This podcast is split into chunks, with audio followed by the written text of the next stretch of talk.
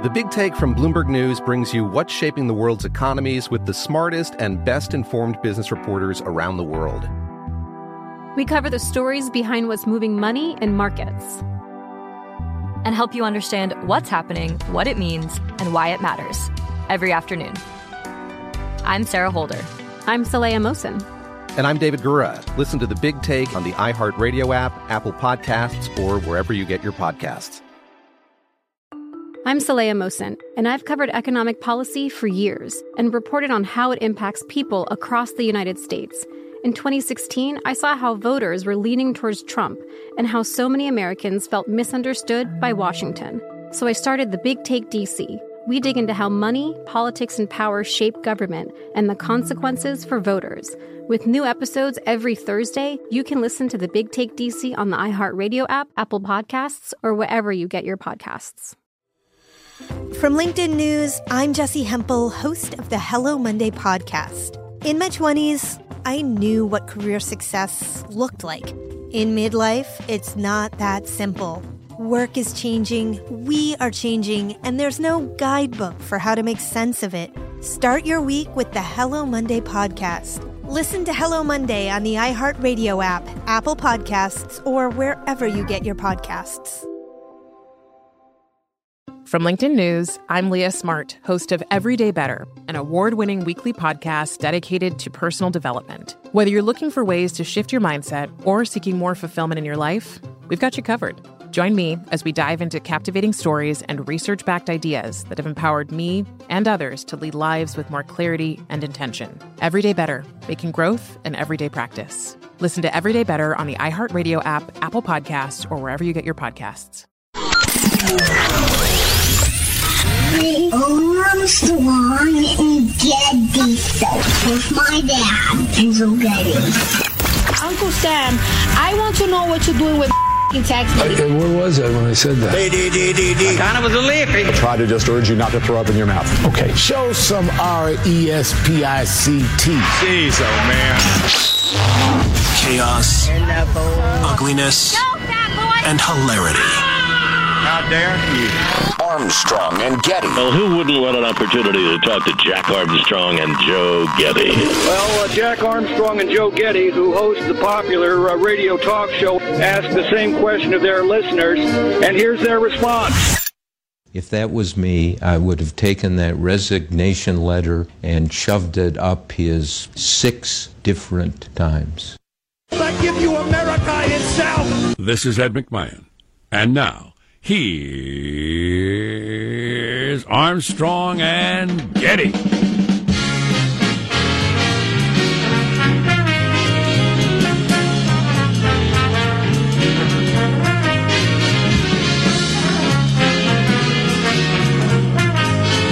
We're still discussing that uh, paperwork snafu that they're snafu referring to in the Woodward book. Paperwork rape, raper work. A resignation letter. How many times shoved where? Not exactly sure. I haven't gotten to that part in the book. I started reading it last night. Live from Studio C. Si, senor. Dimly lit room, deep within the bowels of the Armstrong and Getty Communications compound. And hey, everybody. Today, we're under the tutelage of our general manager. Serious one this morning. I've just been thinking about it. Uh, first responders and others who are still getting sick from September 11th, 2001. And good for everybody who fought for, you know, them getting the health care they need. I saw a thing the other day about how many men have gotten breast cancer who worked around ground zero. I mean, it's just right. an insane number. Oh, yeah. Yeah. Um, really astounding the damage that was done after the attacks that hasn't gotten nearly the, the same attention. How about the fact that the, the, the, the, the planners and participants of the attack that we have apprehended have still not been put on trial yet? Khalid Sheikh Mohammed has still not been put on trial even though we've been holding him forever because of the getting the, around to it. All the ridiculousness of this and that. Anyway, uh, let's introduce everybody in our squad. I am going to talk about the Woodward book as I started reading last night. You know, it uh, came out at, on September 11th. So I figured that'd be midnight on the East Coast. They'd go by East Coast time, and it'd be available to us in the West Coast at nine o'clock. But it wasn't. It was available at nine thirty for some reason. anyway, so I downloaded it at nine thirty and started reading. Got about 40 pages, and it's already freaking fascinating. Mm. It is really good. His credibility's been called into doubt, Jack. I hadn't heard that. There is our board operator, Michelangelo, pressing buttons, flipping toggles, pulling levers. How are you this morning, Michael? I'm doing good. Um, a brief uh, September 11th note. I just remember running a. We were running a best of A&G 17 years ago. We were on vacation. You were on vacation, and I'm running this, and I remember looking at the monitor, and it just says, you know, small plane hit. You know, it just started as a small story and got bigger and bigger and bigger. And then the news director running into the studio and instructed me to throw whatever's on the air, just take it off and throw on the news. And then Hmm. Joe running in to the studio and saying, you know, I took my daughter to school and there were people crying. I thought something had happened at the school, and then here he was, and he got on the air, and that's that's where we went. I was happily drunk and unaware of the events of the day. Yeah. Typical of you. Walking around the countryside of England. It's it's always September 11th is always an interesting uh, memory for me as it was one of the greatest days of my life. Yeah. you were in, you were in, uh, across the pond. Yeah, yeah. And when I, his country needed him most. And that particular and that particular day I had planned, I'd gotten this map of country pubs, and I was walking around in the country. Like the best thing ever. I was walking through empty fields full of like sheep or cows, climbing over fences, old castles just out in the middle of nowhere. Right.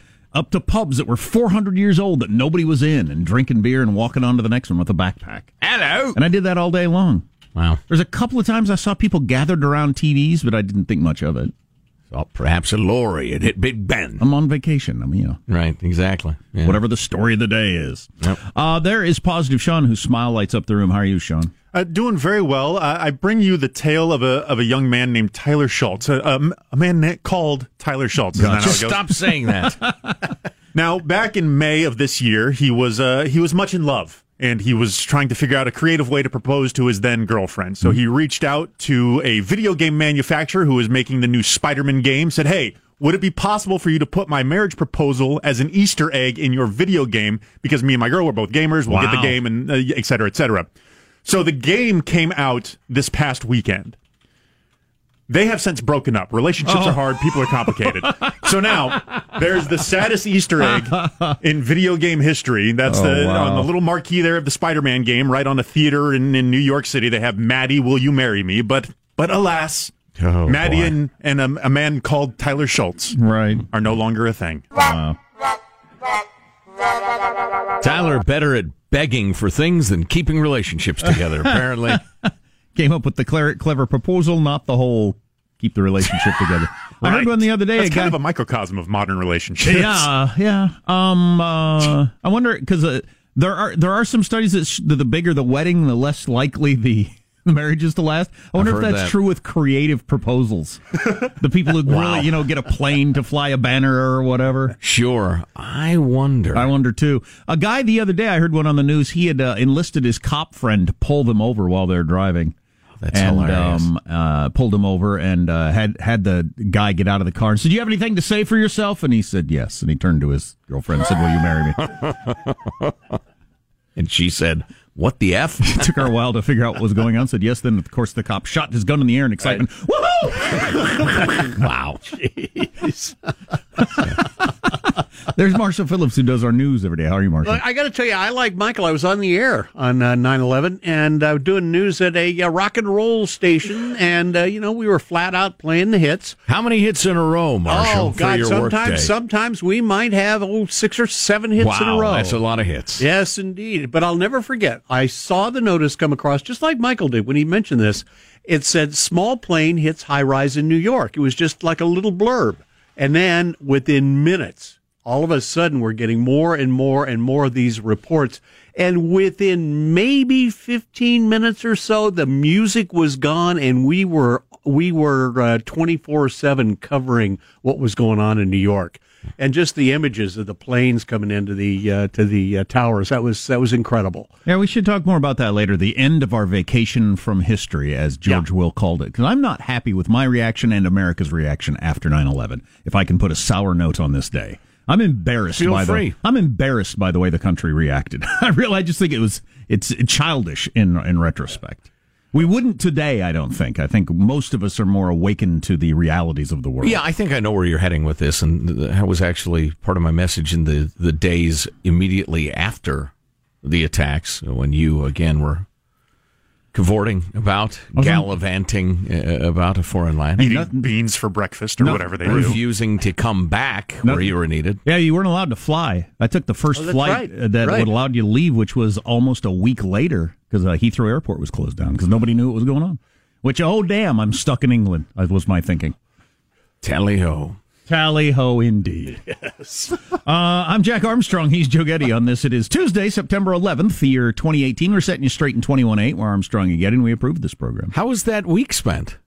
I don't remember talking about that with you prior to uh, now. Just continue. Same thing. Regular sightseeing. Yeah. Some of the sightseeing was was more interesting and impactful than it would have been. Yeah. Like when I went to Buckingham Palace, they played the national anthem for only like the second time in its history. Uh, The U.S. Since we national whooped anthem. their ass, right? Still some hard feelings. All right, let's begin the show officially now, according to FCC rules and regulations. Here we go at Mark. This is a true story, everybody. Um, you know, I was booted from the Magic Kingdom. Good. so that's Barack Obama. He got kicked out of Disneyland. Yeah, yeah, he was smoking cigarettes as a kid, and they, they threw him out. that's that's a good presidential story right there. what are other headlines, Marshall Phillips? Well, White House still discounting fear while stepping up the search for the op-ed writer. We've got the most valuable college majors and more fallout from the ouster of CBS honcho Leslie Moonves. Coming Yeah. up. I'd forgotten that he rose up from being a child star. I didn't know that. I don't recall what show he was on or anything, but yeah. He's been in the biz since he was a lad. Was he one of the cute little kids in Who's the Boss or something? I mean, what was what was he on? I don't recall, but he, he was he a little his- rascal? He learned his morals in Hollywood. Gotcha. And and they'll soon be lecturing us from the stage of the Oscars. Well, if he was a child star, was he sexually abused as a kid and then Who took knows? that into adulthood? Certainly conceivable. How's mailbag lurk? Oh, it's it's fine. It's good. It's uh, yeah, super. so you'd think since you asked me that every single day, I'd uh, I- I'd have an answer. I sure don't want to have a dark program. I mean, since we're kind of a humor-based news organization here, but a little this, little that. the worst human catastrophe of the 21st century is set to unfold in Syria, and nobody seems to be interested in the least of stopping it from happening. Ah, back to the the sand countries. Yeah. Speaking of 9/11, Stay here. You're listening to the Armstrong and Getty Show. Armstrong and Getty. The conscience of the nation. Of the nation.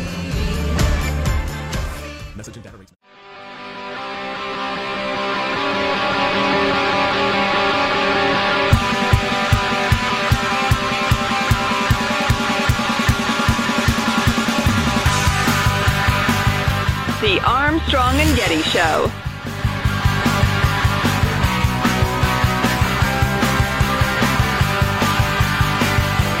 One school in America is bringing back the paddle. I was explaining this to my son the other day. He couldn't believe it. bringing back a paddle. That when I was his age, the teacher had a That's a paddle. paddling. And if you broke the rules, they'd hit you with a stick. We uh, had the, the principal armed with a paddle. A teacher, a lowly teacher, did not have the right Oh, to Mrs. Rutledge, bring the- wood to Heine. Mrs. Rutledge, who stood about four foot tall, the eighth grade English teacher, was well Mean known as a for being the worst paddler because of her height. Was the belief she would hit you in the back of the thighs because she was so short. It's quite the conspiracy theory, sort of, kind of, in a way. I never got paddled, so it didn't bother me. But Now, yes, Walking out of turn. That's a paddling. Looking out the window. That's a paddling. Staring at my sandals. That's a paddling. Paddling the school canoe. Oh, you better believe that's a paddling. Now, see, that one's not fair because you're supposed to paddle a canoe. we'll uh, we'll talk about that later. Should they bring that back in schools? and will we take your calls? I have I have a, I have strong opinions. All right, mailbag. Oh boy, Raiders lost on Monday Night Football. Las Vegas can have them. I don't know. I have no idea.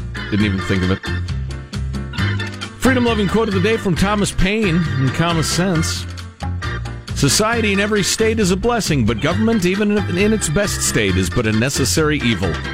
In its worst state, an intolerable one. For when we suffer or are exposed to the same miseries, by a government, which we might expect in a country without a government, our calamity is heightened by reflecting that we furnish the means by which we suffer. We are paddling ourselves. How many people feel that way? How many people feel that way that government is at best a a what? Necessary evil. Necessary evil. Yeah, because I feel that way, but I don't think most people do. That is precisely what I was thinking as I read this quote uh, for the umpteenth time this morning. I think most people view the government as Santa Claus. It exists to give them stuff, and they're dimly aware that that stuff has to be taken from others. But if you spend enough time saying, well, the people who have are bad people, and you're a good person and you deserve, so we're just going to take from the bad people. Well, yeah, after a while. Uh, well, it'd be Santa Claus if Santa Claus beat up some kids and took their toy. It should be kind of cool. Robin Hood Claus. Kids that deserved it. Moving along, we had a listener uh, mention that they were having bacon and pudding for breakfast. Yes. David in uh, in Oregon, or oh, that was David in Oregon. Dave in uh, Elkless Grove, California says bacon and pudding for breakfast, huh? You're obviously not a Jewish diabetic. Good, good, good, good point. Uh, all right, let's see. Moving along. Uh, let's say I stole this from the Facebook timeline of a friend who works for Nike here in Beaverton. Had to share it with y'all. That's Mike in Beaverton, Oregon. Um, and uh, Nike evidently is putting out uh, notice how to burn our product safely. Always start your fire outdoors. Stand at least five feet from the open flames. Keep the clothes you are wearing uh, away from the flame, etc., etc. How to burn Nike uh, stuff uh, safely. I will not wear any more or fewer Nikes based on that ad. But I would say this. So you hate America. All right, duly Um, noted.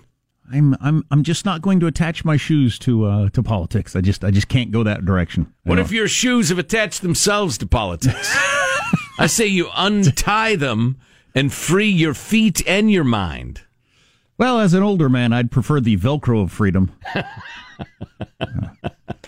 um, but this. So Nike got back to profitability as of uh, yesterday on the stock market, having lost a billion or so as soon as the ad dropped, and then they're back. So can we officially? I wish I had the power to officially put an end to declaring something good or bad based on what the stock price did the next day. Uh-huh. Donald Trump was elected. As you can see, Americans across the country have seen their 401ks disappear. They eliminated $50 trillion in wealth. This was a disaster. Or the same with Nike or Brexit or whatever. Can we officially put an end to that and realize if something unexpected happens, it goes down? Yes. And it may come back, it may not, but it's no indication whatsoever of whether or not it was a good idea. Zero. Unless you're a short seller, it just doesn't mean anything. Moving along. That's what I got to get into with my positive Sean portfolio is the Okay. short selling. I hear a lot of Oh, people boy. talking about That'll that. keep you on your toes. Yeah, yeah, it will. Keep in mind your losses are possibly unlimited. Let's see. Where's John? Uh, uh, let's see. Some uh, some ancient broad on Broadway. Uh, actress Carole Cook, age ninety four, joked uh, of Donald Trump. Where's John Wilkes Booth when you need him? Of course, she knew John's, John Wilkes Booth. The inevitable, if that was a uh, conservative oldster talking about Barack Obama, the world would stop. It would be bold faced headlines and every Somebody paper, made that et joke? cetera, et cetera. Yeah. That's not a cool joke. Some 94 year old chick on Broadway. yeah, but that's still not a cool joke. no, it's terrible. It's absolutely terrible. Her crowd work's not much good either. Um, wow. That's a little over the top. Yeah. Eh. Yeah, it's it's totally uncool, but I don't know. But you are right. The reverse situation, it would be it would be a thing. If an ancient conservative actor, if if if uh, elderly Clint Eastwood Yes. said that about Barack Obama, Look at this empty chair. you think that would have gone unnoticed? No, I hadn't even heard not. that story. he would never work again. He would never direct a movie again. I don't know uh, what this 94 year old gal is doing or has done or if she'll to- ever do anything again. But He'd have to get in his Gran Torino with his elderly orangutan and go look for a fist fight. movie tradesman. It's the only sane response. Let's see. Oh, here's a reassuring note from uh, Timothy. We had. Uh, well, how'd the story come to us that somebody or other is concerned there's not enough diversity among hikers? Right. That was a New York Times article. right. Well, uh, Timothy writes, I'm not sure how strict the rules governing Caucasian Acres are enforced. Uh, I no longer live in Caucasian Acres. I moved last year to uh, White Bread Heights. Uh, but if you go on, uh, if you go to any of the public hiking trails, uh, you'll notice Asians are well represented. In Los Angeles, it's not uncommon for our eastern sourced neighbors to make a majority of the hikers around Griffith Park. Well, that is reassuring, Timothy. Thank you for that. Plenty of diversity among California hikers. Ah, yes. Here's here's a nice po- uh, note from Tim. Back to back Tim's on the Armstrong and Getty show. Uh, our conversation with uh, Greg Lukianoff was uh, very well reviewed by the folks. Thank you for the feedback. I wish I hadn't missed it. Now it's gone forever, out into space. Oh no, no, indeed, it's available on yesterday's podcast, the What? sec- uh, third hour of the show. Wow, is it labeled hour three or eight o'clock hour? Yeah, that's that's good because if somebody was listening in, say, Malaysia, that time would mean nothing to them. So it's hour three because they don't have clocks in Malaysia. Exactly, they're clockless.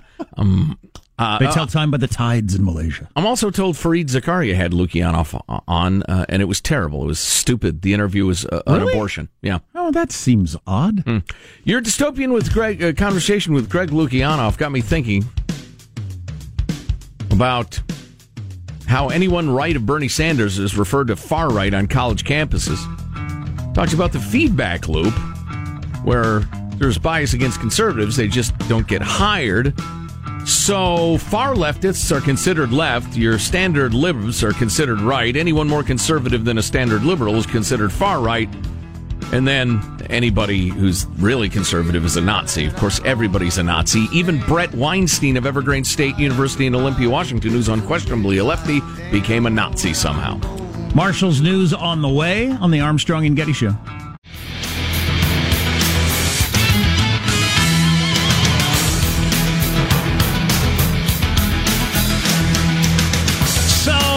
Find Trump bashing a, a tiring genre of discourse, but his uh, his latest tweet, short and simple, seventeen years since till hmm, Take two. 17 years since September 11th! Exclamation point. Like it's announcing your wedding anniversary or or something like, hurrah, nice job, everybody, or I don't know what that is. what is that? 17 Can you- years since is it- September 11th! Exclamation point. Can, is it? Can you believe it's been 17 years? I don't know. I could believe that Well, because he's a New Yorker. I don't know. That's just mystifying, yeah. I don't know. as usual. Yeah. So I started reading the Woodward book last night, and I'll tell you what, here's something that the press didn't let me know was in there. A lot of detail about um, uh, going way back to when, when Trump was thinking about running for president many years ago, and uh, and and meeting with Steve Bannon for the first time, and all this different stuff pre pre election, pre campaign, pre announcing. That's really interesting because I've always wondered how how a lot of that came together. And uh, still George talk- Papadopoulos took the call from Putin, then went straight to Trump. That's how it happened.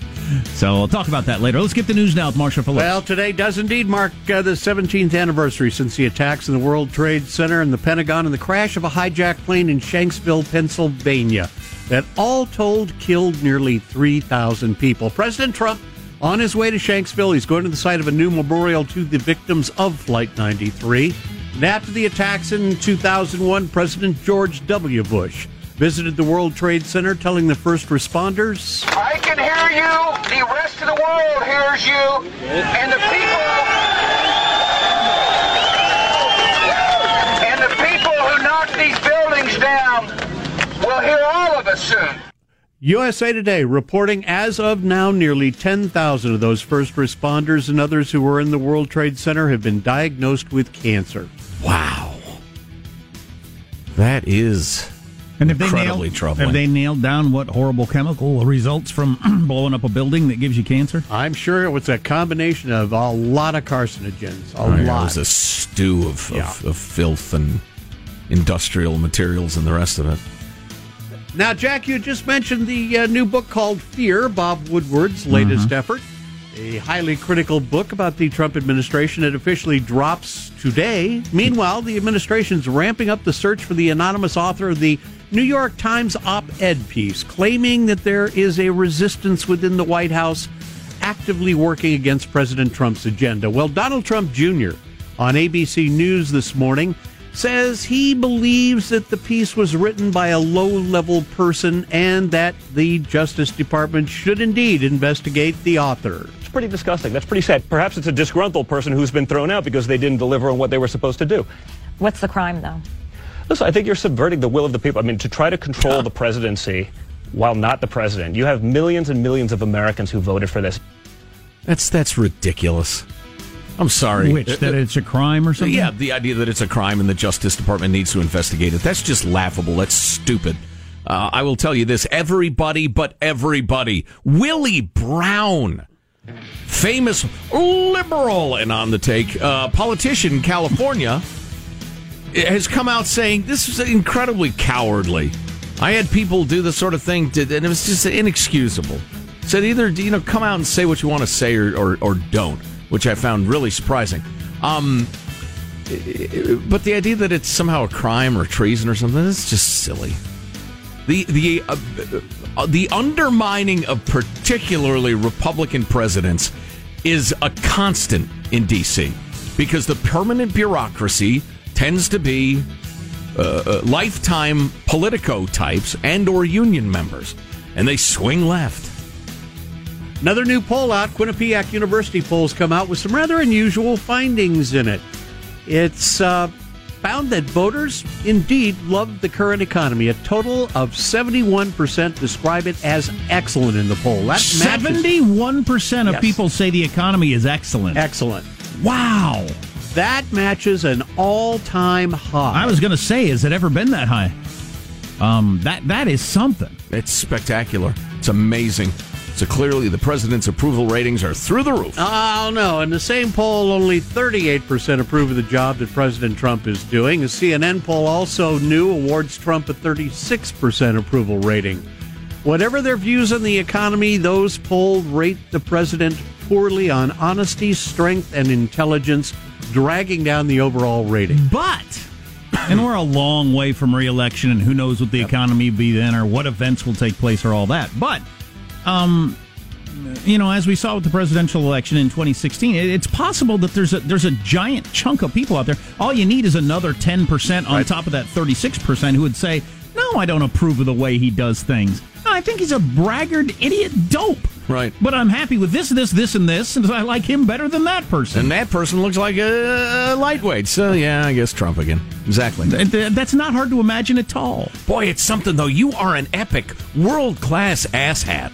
If you can somehow uh, counteract your own incredible economic numbers, Right. since that's what most people care about, or should, uh, you know, their their own uh, financial security slash Right. success. I mean, that's the, that is some epic, epic asshatishness. It's astonishing. don't don't look for Julie Chen on CBS's The Talk. Chen, who's married to recently ousted CEO Les Moonves, was not on the show yesterday. The co-host Sharon Osbourne announced that uh, that Chen is taking some time off after her husband resigned from his position. She was calling it bittersweet. As for her own support, Bittersweet. What's what's bittersweet? He was What's thrown out of his job for being a rapist. what's the Sharon- sweet part to go with the bitter? Sharon Osbourne again professed her uh, love for Julie Chen. Okay, so and then, well, go ahead. I, I wanted to finish this off because a, a few months ago, Sharon Osbourne had uh, come out with her own support for Moonves. She put out a tweet that a lot of people noticed Hmm. when it came out. Osbourne saying yesterday, I was asked a couple of months ago to make a statement supporting Leslie, which I felt I, I was as diplomatic as I could be with the statement that I made. But now, after seven more women have come out, the stories are so similar, the pattern is so similar that for me, he's not been convicted of any crime, but obviously the man has a problem. You're married to Ozzy Osbourne. Um, so this Chen woman, I don't know her act at all, but is she the first wife that has stood by? Harvey Weinstein's wife took off immediately, went to another country. Um, Matt Lauer's wife immediately, we're getting a divorce when they found out their husbands were serial uh, rapists. So this Chen person is going to stick by Les Moonves, even though he turns out he's a crumb bum, if you will. Well, when the allegations first came out, she made uh, she tweeted that she uh, was going to you know stand by her man that she Oh, was wow. in she was in love. He's a great guy. The the fact that Julie Chen ended up with essentially every plum Yes. A-list job on the network doesn't really do a lot to disprove the fact that he was Right. trading relations for Right, jobs. exactly. She's a very talented woman. I bet. There you go. That's your news. I'm Marshall Phillips, the Armstrong and Getty Show, the conscience of the nation. Let's ring the bell. Bell of Freedom right there. You hear that, Al Qaeda? Still ringing. Al Qaeda is stronger, Bitches. as strong as they were on 9 11, after 17 years ago and after them. It's fundamentalist Islam, as you know. It goes by a variety of names and changes them as necessary. We are going to talk to our military analyst Mike Lyons next hour about that. Um, also, the soon to be, likely to be, worst humanitarian disaster of this century so far, which is going to take place in Syria, and the world is going to say, eh, what are you going to do? Sucks to be you. And believe it or not, I want to go back to the Swedish elections. Really? Today. Paddling in schools, is it making a comeback? We'll take your calls. Stay tuned for that. We should paddle somebody. But back in the day when we had an intern, we got to get an intern in here we can hit with a stick. Can you do that? Uh, is that okay? Let's say, hey, better to seek forgiveness than permission, right? Let's beat an intern, see what happens. Wow. Wow. Stay tuned to the Armstrong and Getty Show. Armstrong and Getty. The conscience of the nation.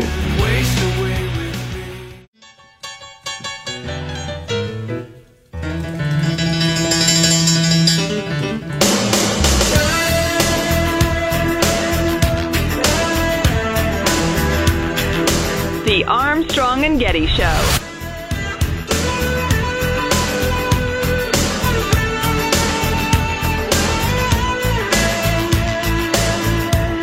Hundreds of nude cyclists gathered in Philadelphia yesterday to participate in the city's annual 10 mile Philly Naked bike ride. And weirdly, it still left more to the imagination than bike shorts. Bike shorts are, yeah. Yeah. That's a tough look. Unless you're competing in a race. I don't Do you need to go there? Can't you just wear regular shorts? I will be dead before I don that look. Right. I have biking shorts, but they're sensible. Right. They got a little room in there. Yeah, God bless y'all, but I see you at the Starbucks on a Sunday morning or whatever, the big group here out for your bike ride. Unless you're actually trying to shave seconds off of Right. your time trial, you're Right. actually just making your workout less effective by wearing bike shorts. Well, I I don't know, but just just from a fashion standpoint, I just don't think it's, you know, come on. You're not on the Tour de France. You're out for a leisurely ride. Yeah. We had an engineer that would wear bike shorts. Yes. just to work? Just to work. because he had a hog. Oh boy. Yeah, wow, that was that was veiled yet overly frank.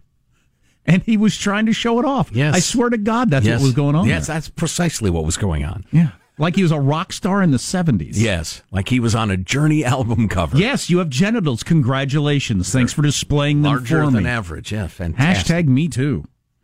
Um, I'm blind.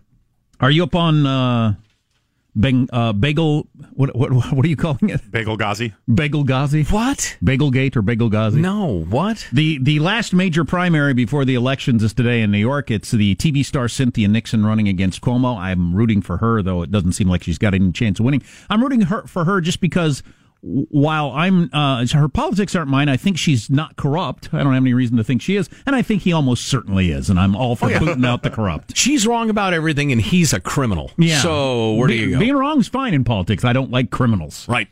Uh, well, the, I, I believe in winning the argument. No, no, no. I believe in silencing people who disagree with me by calling them Nazis. But anyway, Because. I'm so brave. She ordered a bagel yesterday, and she got uh, she was in like a, a famous New York Jewish deli thing to do, you know, do the politician thing. Of course. I'm a, li- just like you are. Right. And she uh, got the the full whatever you're supposed to get there. lox and everything like that on a cinnamon raisin bagel. Oh Lord! And uh, Oh, what? Got killed for it. Good. That's sick. It's like when a couple of different politicians have eaten uh, pizza with a knife and fork and beaten Donald up J. it. Trump. Um, Kasich did that.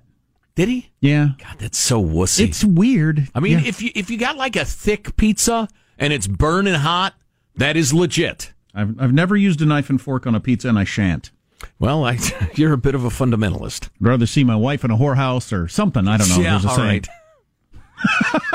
Yeah, they're comparable.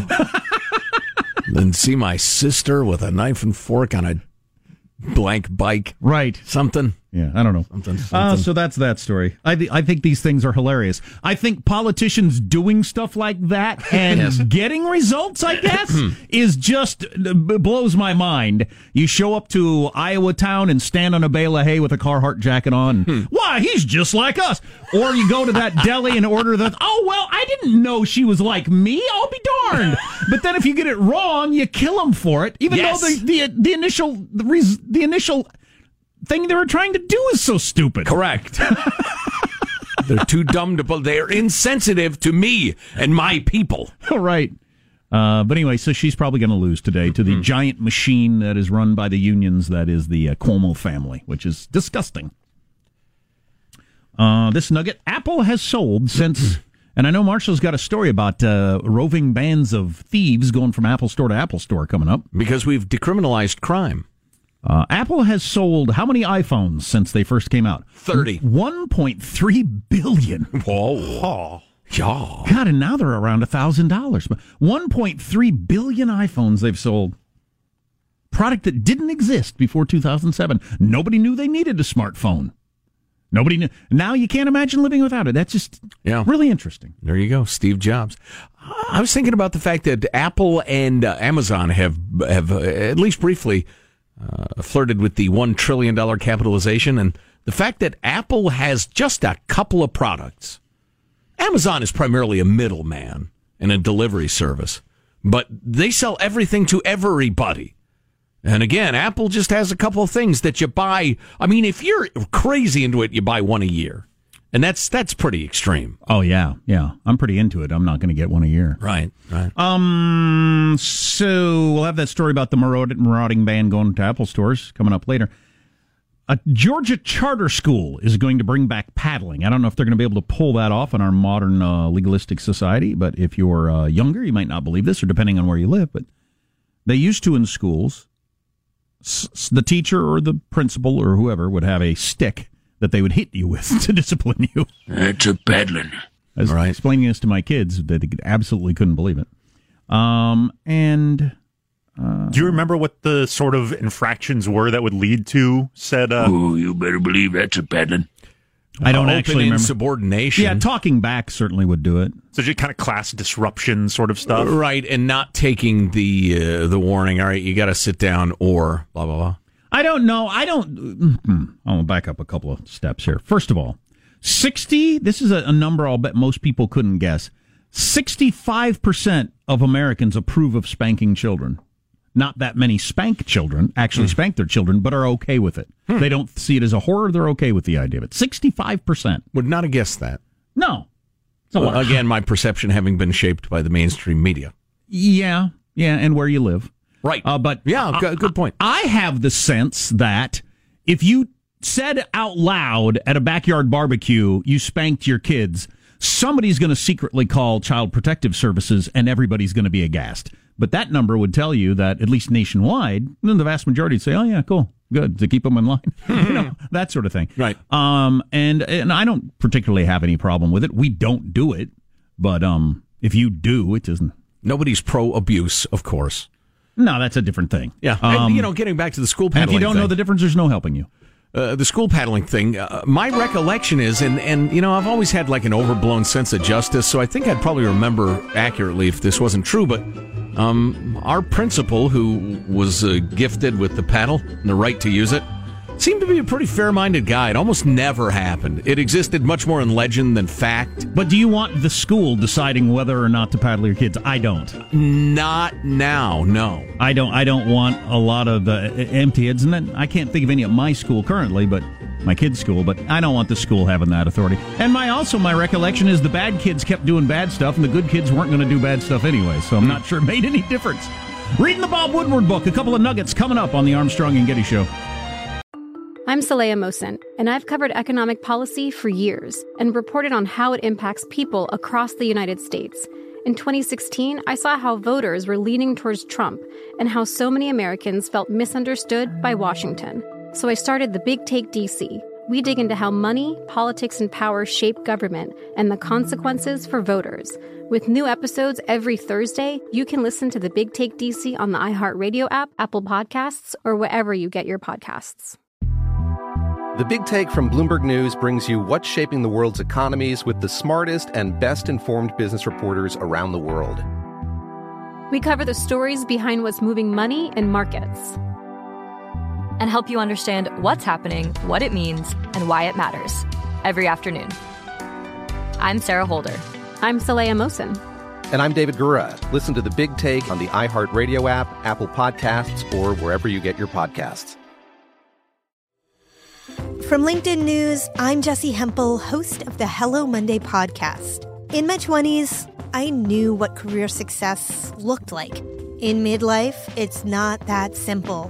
Work is changing, we are changing, and there's no guidebook for how to make sense of it. Start your week with the Hello Monday podcast. Listen to Hello Monday on the iHeartRadio app, Apple Podcasts, or wherever you get your podcasts.